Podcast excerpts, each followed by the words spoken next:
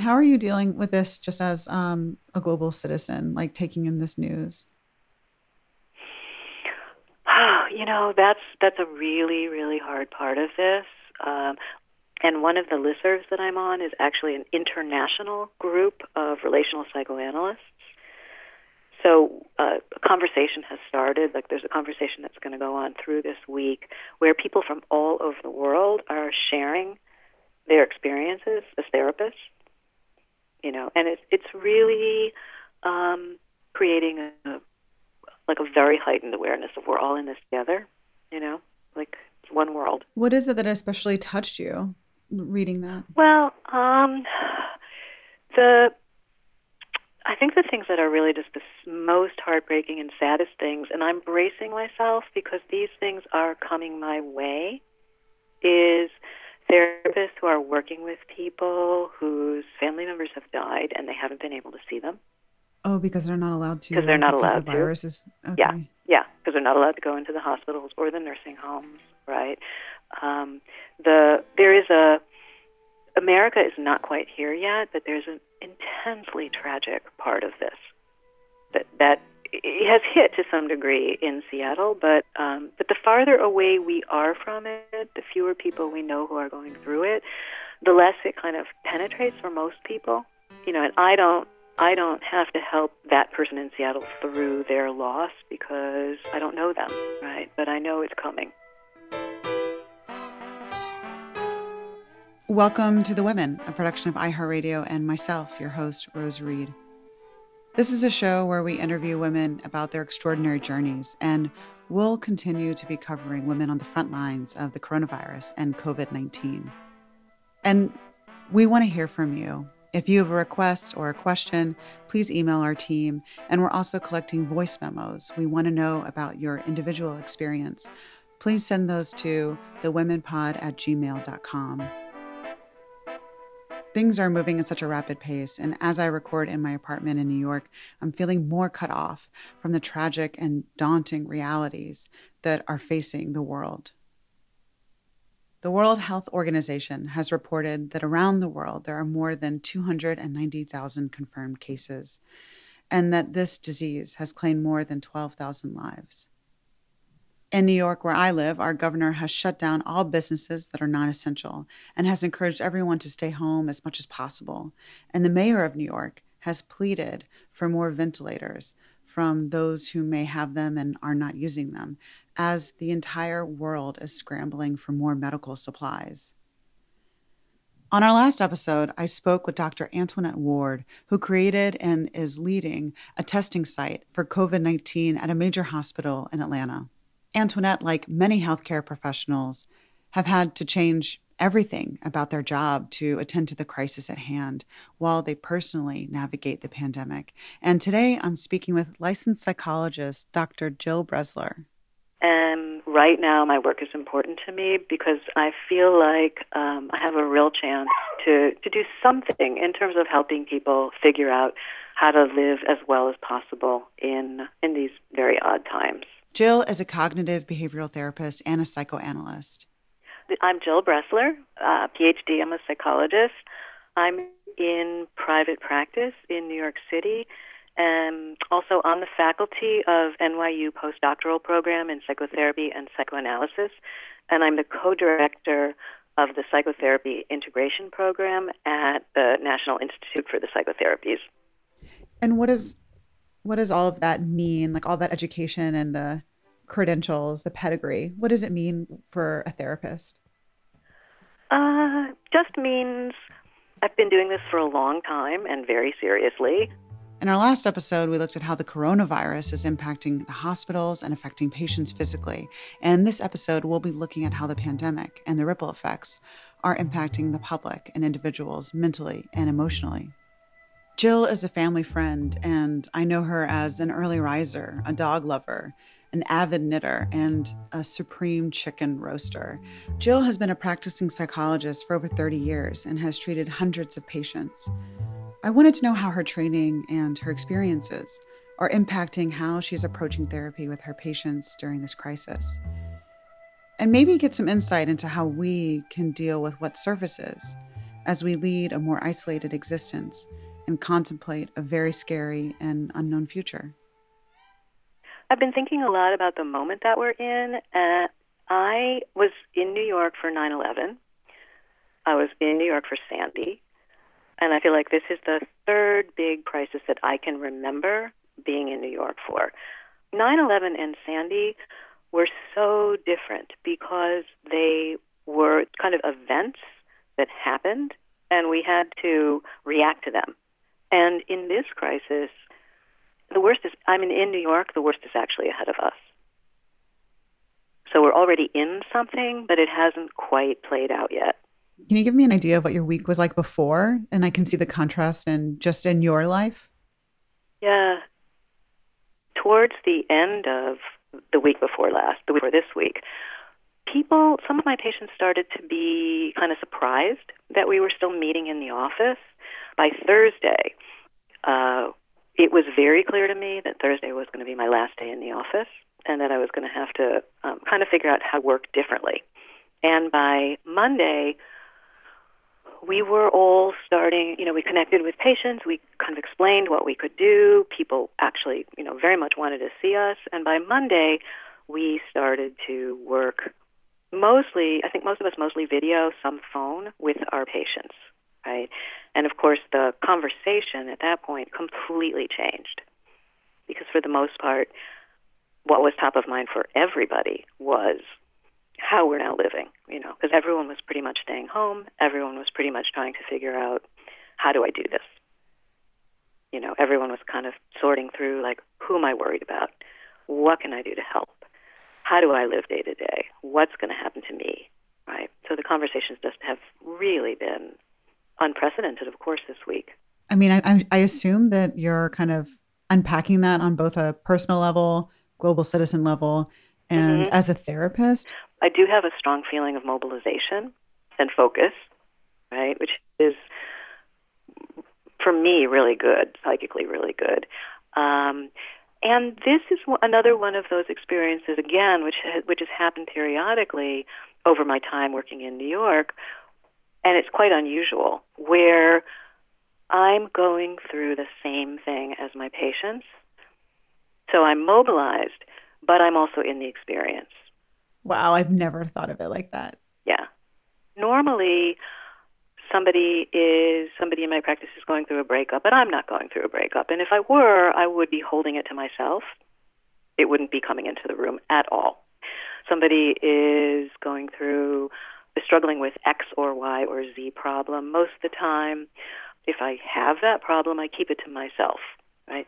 In situations like this, it's extremely clear that we're all going through the same thing together. My patient is sitting in their house. I'm seeing their house. I'm sitting in my house. They're seeing my house. Right? We're it's um Oh, you're doing video, not phone. Yeah. Mhm. Yeah. Yeah, most of us are doing video. Why why are you doing video and not phone?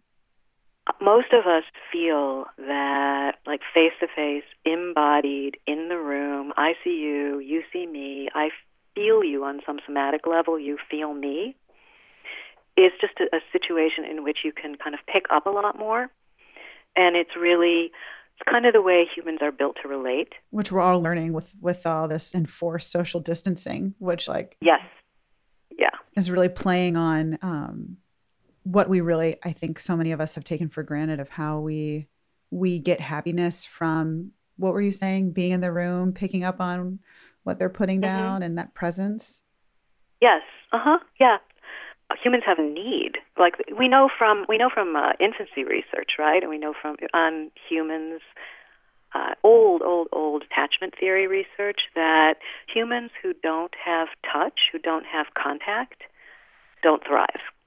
So obviously, in a therapy situation, we don't have touch, but we have contact, right? We have a certain kind of um, physical being together that people uh, people kind of need to thrive. One of the things I'm a bit concerned about is and I'm thinking about this a lot with my patients who are living in various, you know, different kind of circumstances. So some people are there's all different uh, stressors that come of being of staying at home. There's people who live in high conflict families are going to have a certain set of problems when they're staying at home, right?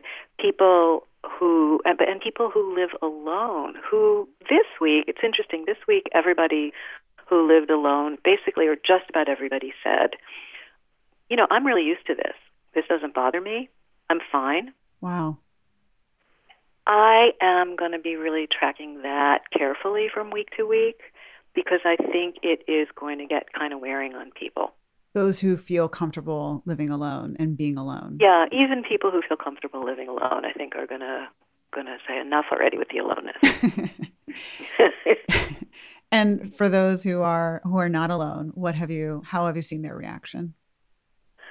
Um, you know that varies. I think I think people who uh, who like the people who they live with are very very glad of the company, and I think that people who don't like who they live with are um, you know are going to struggle and already struggling a little bit.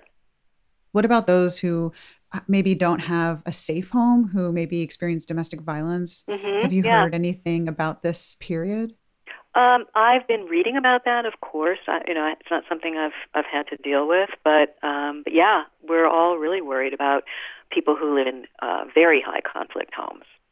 What are some of the concerns?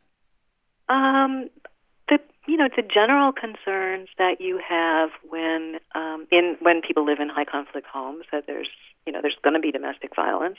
There always is, but whether it will rise because out of the frustration, the fear, the pressure, you know, um, things are going to get harder. Again, I think this is going to roll out from week to week. I think the concerns are going to change. Uh, my clientele is very lucky in that most of them are salaried. You know, that's not true for some of my colleagues. Obviously, right? There are people who are, um, you know, people who are dependent on the gig economy, who are freelancers who are definitely going to be affected financially. And so I'm sure there are a great many clients worrying about that. But if if that worry isn't top of mind right now, if you're kind of in some way set, then what I'm seeing is concern for family. Is my mother okay? You know, is, are all of us going to be okay? If we need to help each other, how are we going to do that? That kind of thing. And if those concern, if those concerns are met, then we're getting into in the first week a lot about how do I cope with this. So how do I how do I live in this context? And some interesting. Uh, most of the people that I've been working with have been like pretty thoughtful and pretty resourceful about this. Are people surprising you? Yes. Uh, what I'm finding is, and, and I actually think that this is really. Um, this is going to be le- of lasting use. Like when we get back to normal life, I think what I'm seeing in people is something that I want to hold on to.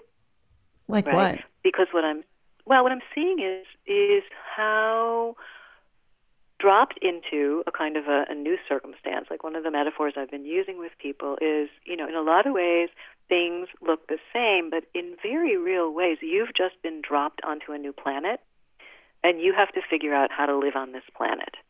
And what I've been really um, heartened by is how many people are just immediately understanding, yeah, that's my challenge, and how creative people are and how thoughtful they are about how they're going to do that. So people are, you know, for the most part, very much aware that even if they haven't been able to quite organize yet, that they want to get themselves on schedules, that they want to develop new routines, that they want to maybe use some of this time to um, kind of do something that they've never had time to do. I'm smiling because that's almost exactly what I've been going through. I've completely made a new routine, starting and ending with mm-hmm. my neighbor who was my roommate. Um, mm-hmm. Every morning mm-hmm. he comes down for coffee. I've had to learn how to make coffee. new, right? New skill. Yeah, never. I mean, I knew how to make coffee, but I never made anything that was really drinkable. Um, mm-hmm. And we That's in the sad road. I know. And then, well, I'm perfecting it, and uh, and now okay. we end the day together. Mhm. Yeah. Yeah. Yeah. And that is going to be you know, an interesting thing for me in my practice to make use of with people later. And and the other thing that I have found just so um, lovely is that people are figuring out ways to connect with each other. Even people on on the street, you know, you walk your dog, you or you have to go out for something, you stand at the kind of the approved distance and you have a conversation. Like humans are really resourceful and they're really creative. And in a situation like this, if they can mobilize all that, then it's um, it's very interesting to see how people create new contexts for themselves.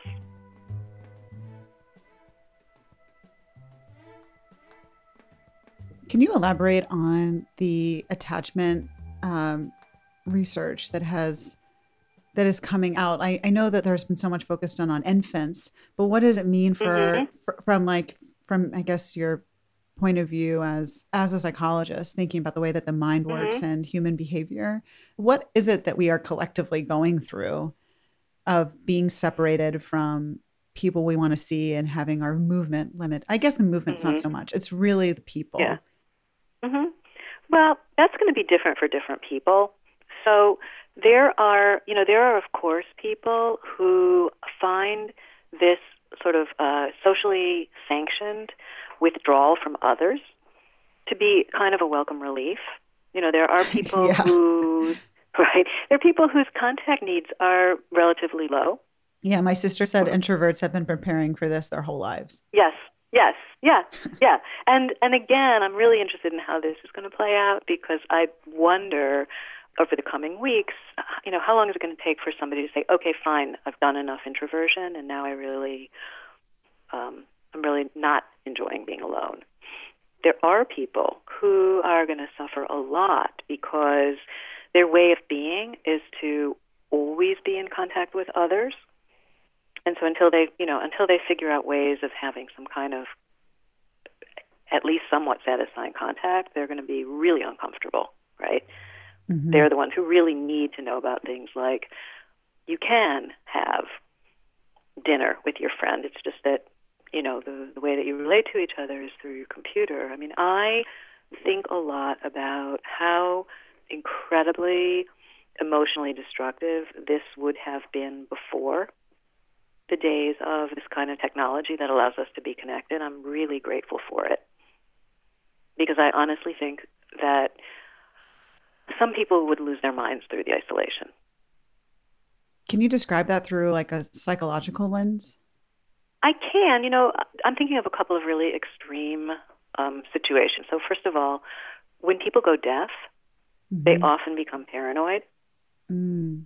So they're cut off from communication. They actually don't know what's going on, and they develop kinds of disturbances. You know, we know that when people are in um, isolation, when people are in solitary confinement, they can become utterly psychotic, and not, and it doesn't take that long right? So there's there's lots of evidence from mm. a lot of places that isolation is not so good for people, and that some vulnerable people really can't handle it at all. It's I'm I'm interested to see how um, we how individuals, and I can already see this starting to happen for myself. Mm-hmm. It it is almost crystallizing mm-hmm. who is important and mm-hmm. whose whose presence that maybe it surprises me that I'm mm-hmm. really missing because it, it fluctuates like what you what you i didn't even really think about that what i need it's not just that i miss my friends or i miss having dinner it, or that i feel deprived of of catching up with them and you know room to room mm-hmm. or you know the fact that i haven't been hugged in 10 days yeah but it's it's also these transactional um interactions of just going to the coffee shop or or the interaction on the subway or the surprise beautiful moment between a parent and child across the street. It's it's interesting to me that it's not just the people in my life who I I call all the time but there's a lot of other people I've been thinking about um, who are like in the second or third ring of my mm-hmm, mm-hmm. of my friendships and my and the society that I I feel I feel their uh, lack of presence. Mm-hmm. Yes, yeah, yeah. I think uh, if you're really tuning into it, I think one of the things that that this experience is really, really going to touch on for all of us is the is the fact that we are, you know, we are deeply, deeply social creatures, and you're right. It's a really interesting point that there's all different layers of social connection that are meaningful for us.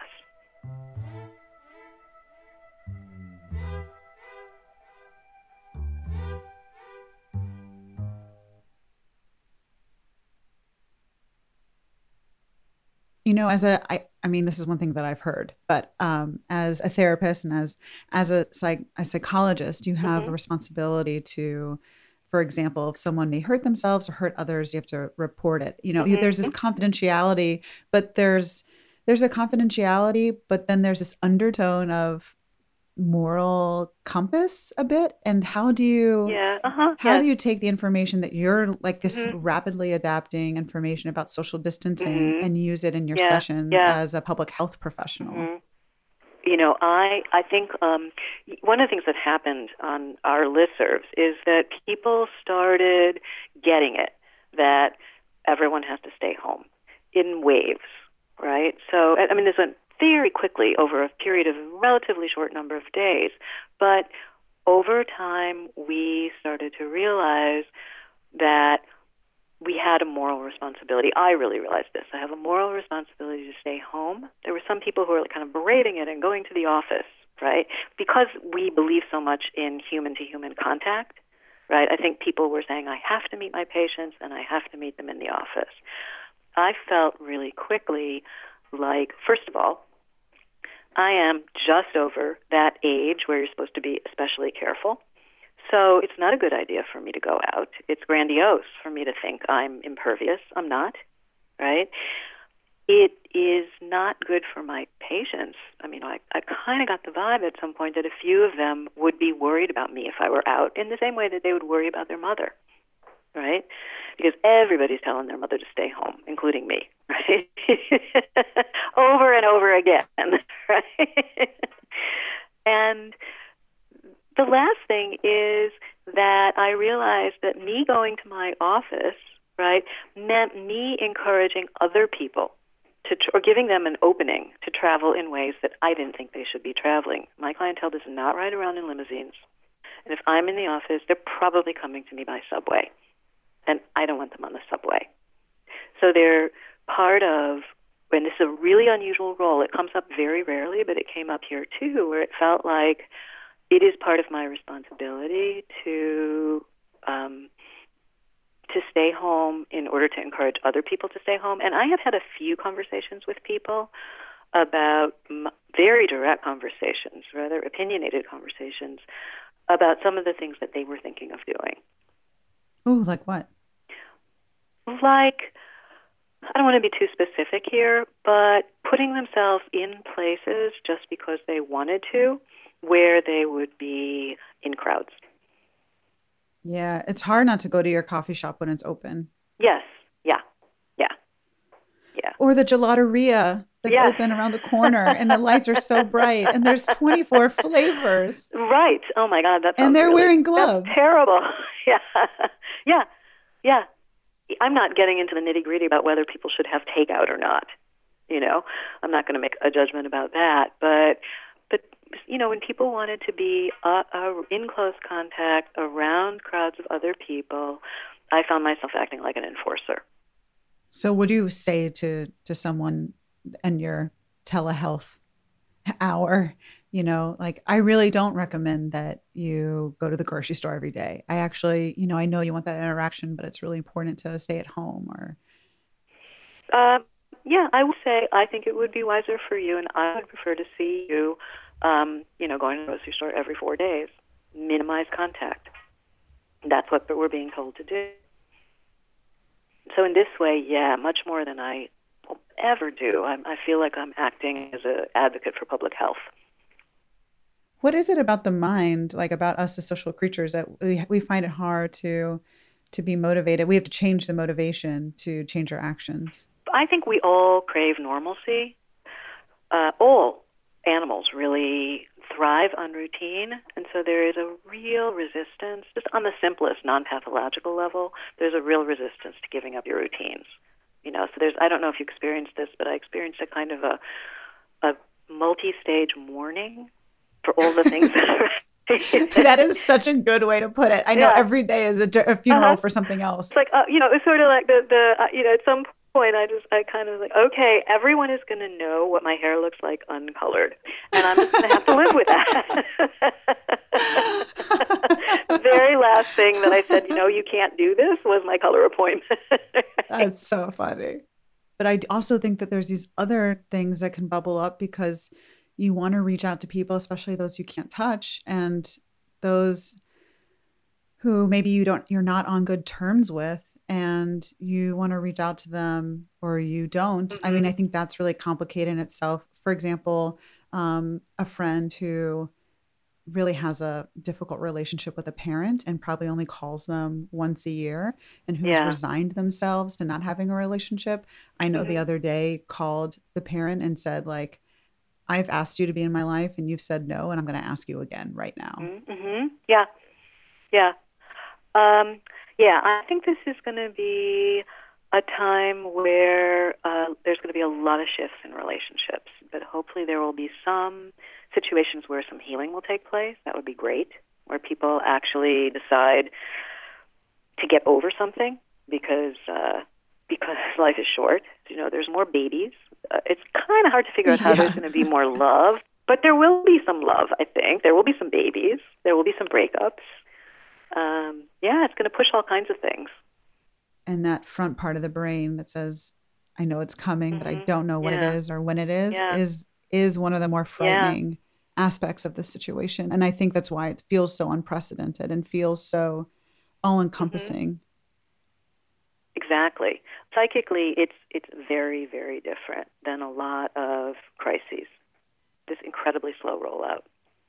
because most crises are are fast or hmm Yeah. I was listening to an interview with a doctor who is in northern Italy, and he was saying how um, he's in a different world, and he underscored the transition was it's just been three weeks, and it's like we're in Mhm. a war, and Yeah. my colleagues are so busy, and the ward is so over overcrowded that sometimes we forget to Mhm. call the family members of those who have passed away Yeah. and that how heartbreaking it is for him that they pass away alone because people aren't allowed in the ward. Yep. Visitors aren't allowed, not just because of the con- contagion, but because Mhm. there's not enough protective gear.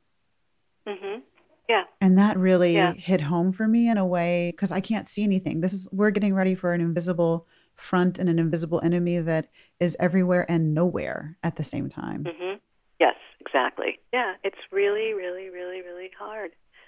For me, in my lifetime experience, it's a really unique thing. It's like a twi- it feels like an episode of the Twilight Zone, really. You know, What are you pulling for now? I'm pulling for how how are you situated right here, right now, and how can I help you right here, right now? So, I'm a little bit unusual. I mean, you know, so I have um, I, te- I am a trained psychoanalyst, um, but I'm also a trained CBT therapist, and so Cognitive a part behavior of me, therapy?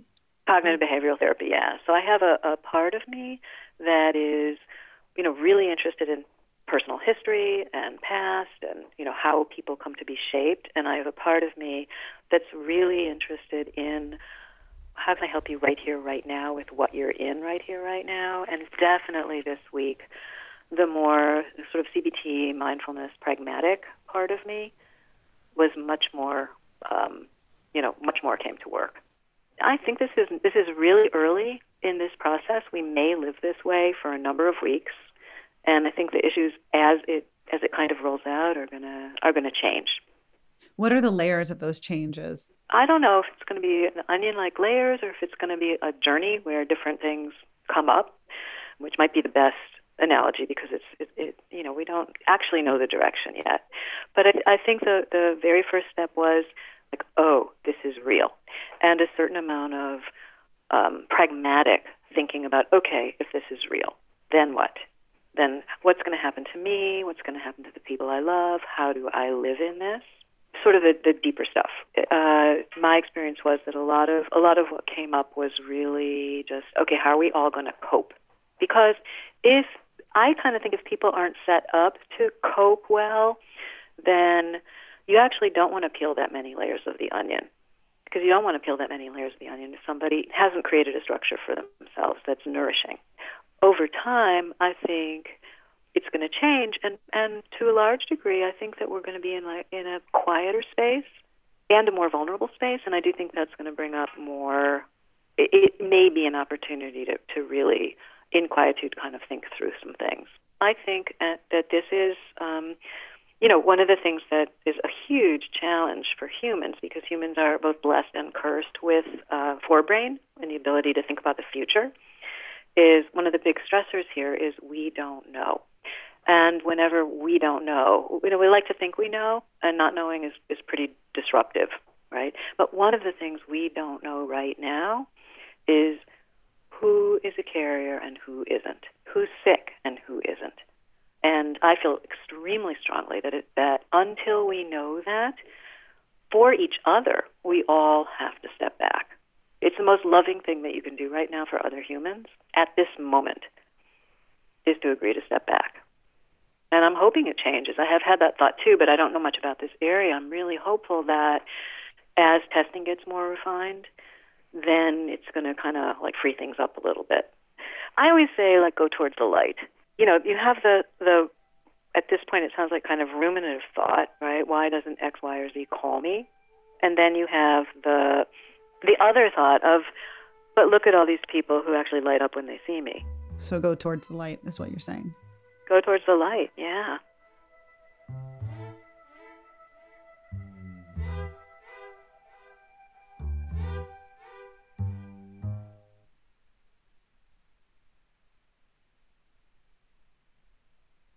For the lightning round, um, mm-hmm. it's called Truth or Truth, going mm-hmm. light after we go deep.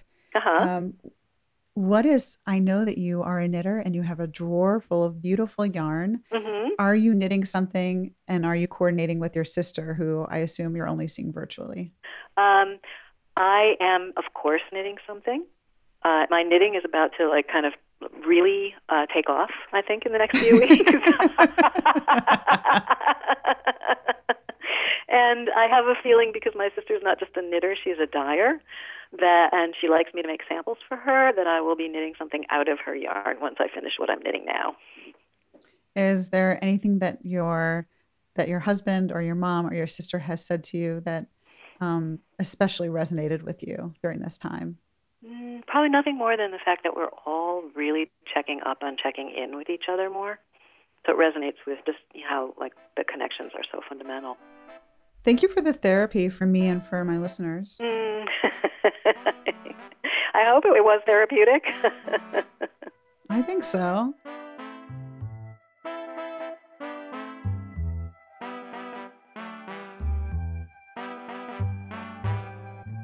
The Women is a production of iHeartRadio and myself, your host, Rose Reid. Holly Fry is our executive producer. This episode was mixed by Adrian Lilly. Special thanks to Jill Bresler, Lexi Krupp, and especially Gail Reed. We want to hear from you, your questions, your requests, or send us a voice memo about your experience. You can email us at thewomenpod at gmail.com. For more podcasts from iHeartRadio, visit the iHeartRadio app, Apple Podcasts, or wherever you listen to your favorite shows. We'll be back next week with more from women on the front lines fighting the coronavirus and COVID 19. Take care and be safe.